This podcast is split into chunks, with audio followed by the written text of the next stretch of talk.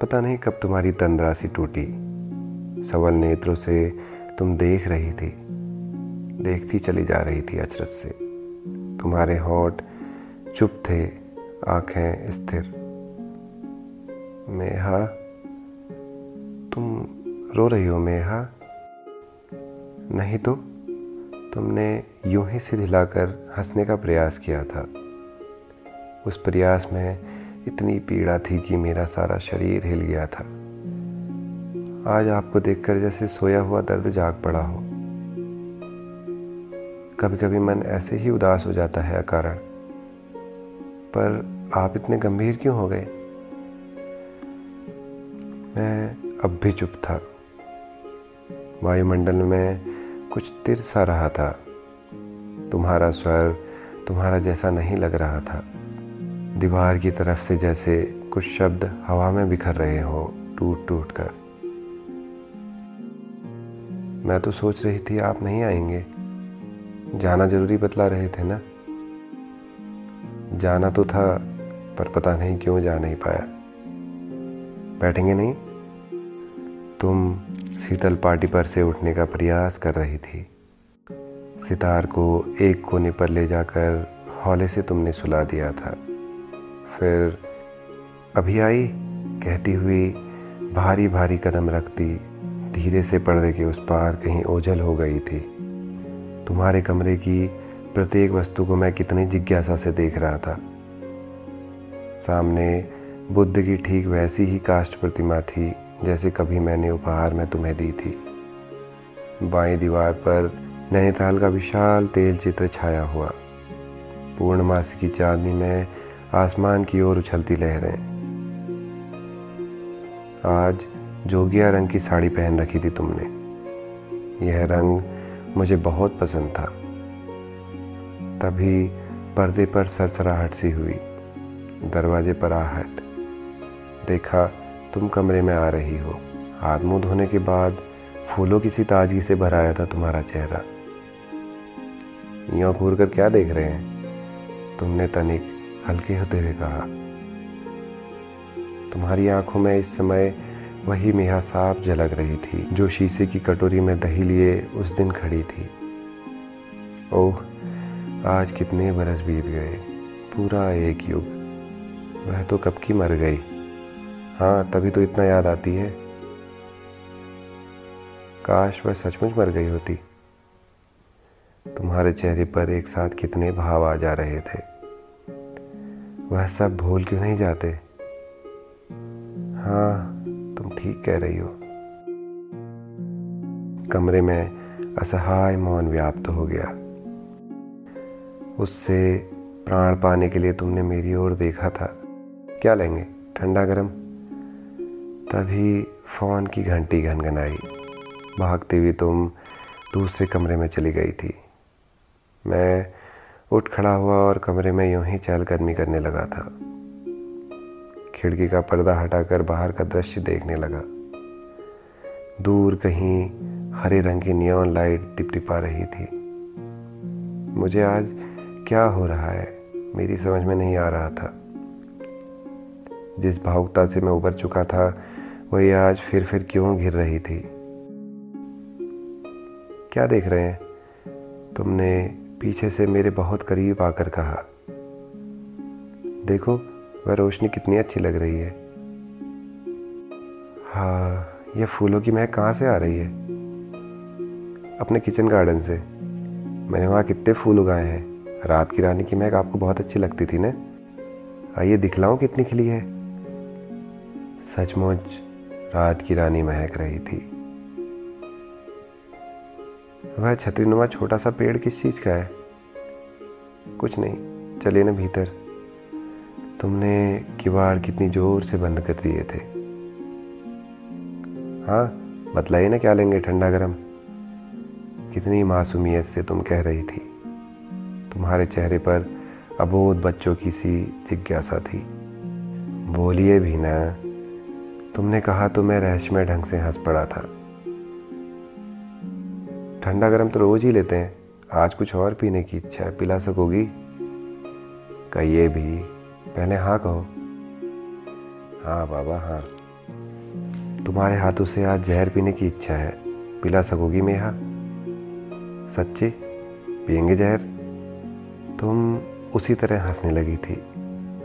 तुम्हारे हँसते ही वातावरण की सारी बोझिलता कहाँ चली गई थी? हाँ हाँ। लपक कर तुम जल्दी से भीतर चली गई थी। कुछ समय बाद लौटी तो तुम्हारे हाथ में शीशे का एक भरा हुआ गिलास था। लीजिए, है हिम्मत? मैंने अपने हाथों में थाम कर क्षण पर गिलास के भीतर झांका और फिर होठों से लगाकर आधा पिया ही था कि बस बस कहती हुई तुमने मेरा हाथ पकड़ लिया था। कैसा लगा जहर? मीठा अमृत जैसा। मरने से डर नहीं लगा? ना, तुम्हारे हाथों से जहर भी अमृत हो जाएगा, मुझे मालूम था। मैं कह ही रहा था कि तुम ज़ोर से हंस पड़ी थी। अपने लिए मैंने रखा था, किसी दिन बहुत तंग आ गई तो। आज आपके काम आ गया। शेष बचा गिलास तुमने एक ही सांस में कटक लिया था। सितार का शौक कब से जागा? जब से एकांत का दौर शुरू हुआ। लगता है यह मेरी तरह एकाकी है। मेरा दर्द इसके दर्द से मिलकर कभी घनीभूत होकर उभरता है तो सब कुछ भूल जाती हूँ। मैं तुम्हारे चेहरे की ओर देख रहा था।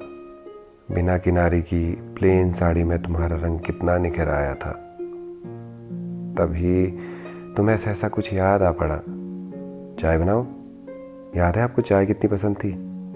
मैं हँसी रोक न पाया। क्या चाय पर ही डालने का इरादा है? खाना वाना कुछ नहीं? सुबह से भूखा हूँ, अब तो होटल भी बंद हो गए होंगे। खाने के लिए आपको किसी ने बुलाया भी था? आप तो शाम को दिल्ली लौट रहे थे। तुमने उसी शरारत से उत्तर दिया।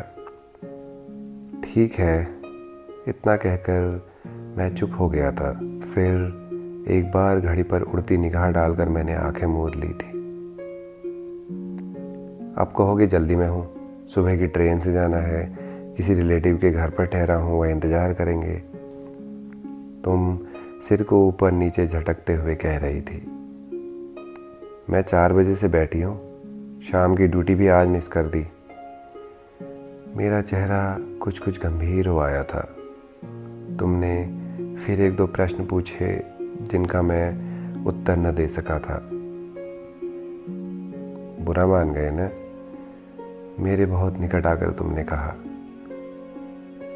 मेरे माथे पर हाथ लगाया तो तुम चीख सी पड़ी थी। कितना तप रहा है? फीवर तो नहीं? मैं हंस पड़ा था। डॉक्टर नहीं होना दो चार रोग निकाल ही लोगी आसानी से। तुमने जैसे सुना नहीं। सच में जब भूख लगाई होगी ना, खाना लगाऊँ? मेरे उत्तर की प्रतीक्षा के बिना ही तुम उठ पड़ी थी। जल्दी जल्दी तुम मेज पर खाना लगा रही थी।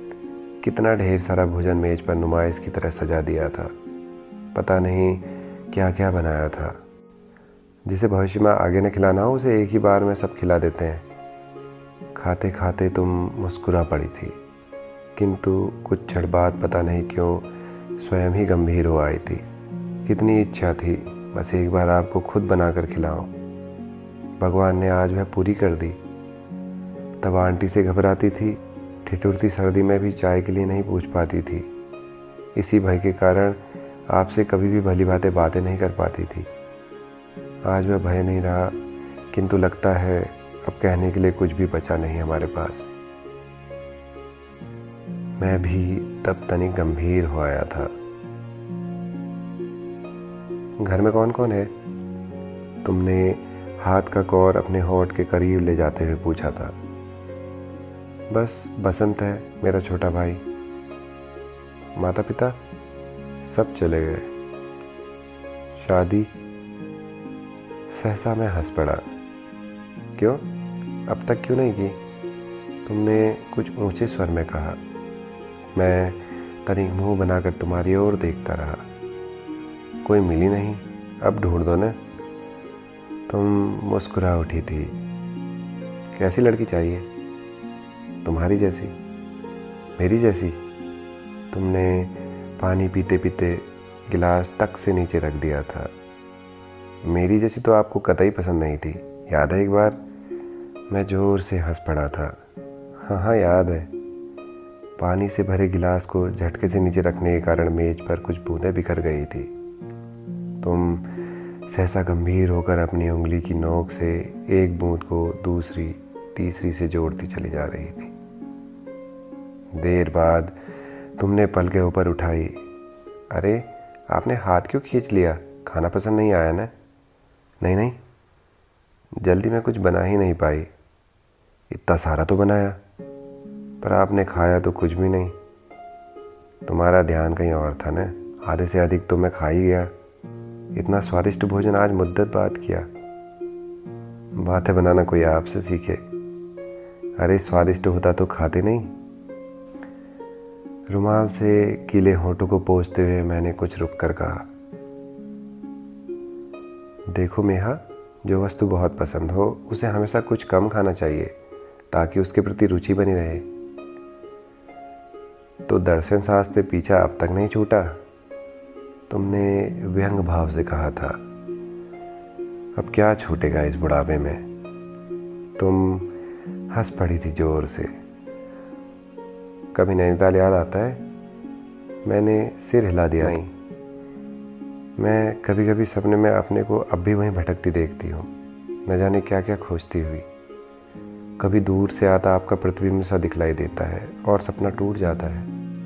जो स्मृतियाँ दुख दे उन्हें भूलना ही हितकर है। नैनीताल की याद लिए बहुत सारी वस्तुएँ मैंने झटक कर दूर फेंक दी हैं। वर्षों तक कितना जूझता रहा अपने आप से। यह सब नहीं करता तो कब का पागल हो गया होता। दीवार पर टंगे चित्र से दृष्टि हटाकर तुम मेरी ओर देख रही थी। चुनौती का सा भाव तुम्हारे चेहरे पर उभर आया था। सच सच बताओ वस्तु फेंकने मात्र से क्या स्मृतियाँ मिट जाती हैं? नैनीताल की कभी आपको कोई याद नहीं आती? तुम्हारा स्वर ऊँचा हो आया था। अपने से भागकर आदमी कहाँ जाएगा? इससे अच्छा है जो है उसे सहज स्वीकार कर ले और उसी में किसी तरह जीता रहे। भोजन से मेरे हाथ खींचते ही तुमने भी एक और सरका दी थी। यह मीठा तो आपने लिया ही नहीं। एक टुकड़ा तुम मेरे होठों के करीब ले आई थी। मेरी उड़ती निगाह फिर कलाई पर बदी घड़ी पर पड़ी। जल्दी जल्दी प्लेट समेट कर तुम एक प्याला चाय ले आई थी। मैं गर्म प्याले से उठती भाप की ओर देख रहा था। इतने बड़े घर में अकेले रहती हो, शादी क्यों नहीं कर लेती? इस कोरी भावुकता में क्या रखा है? देर तक तुम चुप रही थी। किसी भवन में डूबती उतरती। कितना असहाय सन्नाटा सा छा गया था उस क्षण। फिर अंधेरी खिड़की के उस पार कुछ खोजती निगाहों से देखती हुई बोली थी कहीं भी मन टिकता नहीं अब क्यों? तुमने एक गहरा निश्वास छोड़ा था।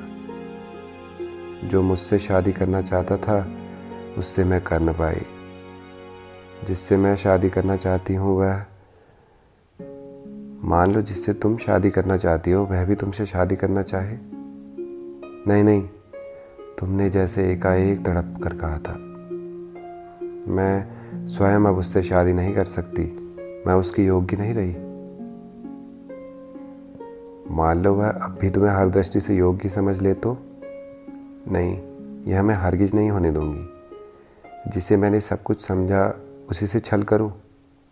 आप नहीं समझ सकते यह सब। आपको कैसे समझाऊं?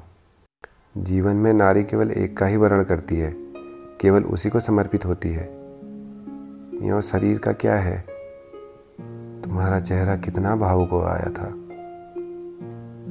यही तो मैं कह रहा हूँ, नारी को हिरण कहते हैं। हिरण्य यानी सोना। सोना भी कहीं अभद्र होता है मेरा नहीं नहीं, तुमने मेरे होठों पर अपनी हथेली रख दी थी। इस प्रश्न पर आप अब कभी भी बात नहीं करेंगे। मैंने आपको कभी भी साधारण नहीं, असाधारण ही माना है। मेरी वह प्रतीक्षा बनी रहने दो, खंडित न करो। वह खंडित होगी तो मैं भी टूट टूट कर बिखर जाऊँगी। तुम्हारा स्वर लड़खड़ा रहा था। तुम समझते क्यों नहीं? जब समझने के लिए कुछ रहा ही नहीं तो यह सब आप अगले जन्म के लिए छोड़ दो। तुम मेरी ओर खोई खोई सी देख रही थी। विवाह का विचार ही त्याग दिया है। कुछ कट गई है, कुछ और कट जाएगी। अधिक जीकर भी क्या करना? एक बार और विचार कर लेना। मेरे मना करने के बावजूद तुम बाहर गेट तक छोड़ने आई थी। थोते संस्कारों से मुक्त हुए बिना किसी को सच्ची तस्वीर कैसे दिख सकती है? चलते चलते मैं सोच रहा था। तुम लौटने लगी थी। आगे अंधेरा ही अंधेरा था। मुझे जैसे सहसा कुछ याद आया। मेहा, तुमने पलट कर देखा। अब कब आऊँ तुम्हारा चेहरा रुलाई भरा था, बरसने से पहले बादल जैसा। होंठ काटते हुए तुम देख रही थी। नहीं नहीं अब मत आना। कभी नहीं, कभी भी नहीं। नहीं तो मेरे लिए जीना और भी दुभर हो जाएगा। समझ लेना, अनुमेहा अब मर गई है। सिसक सिसक कर तुम रो पड़ी थी।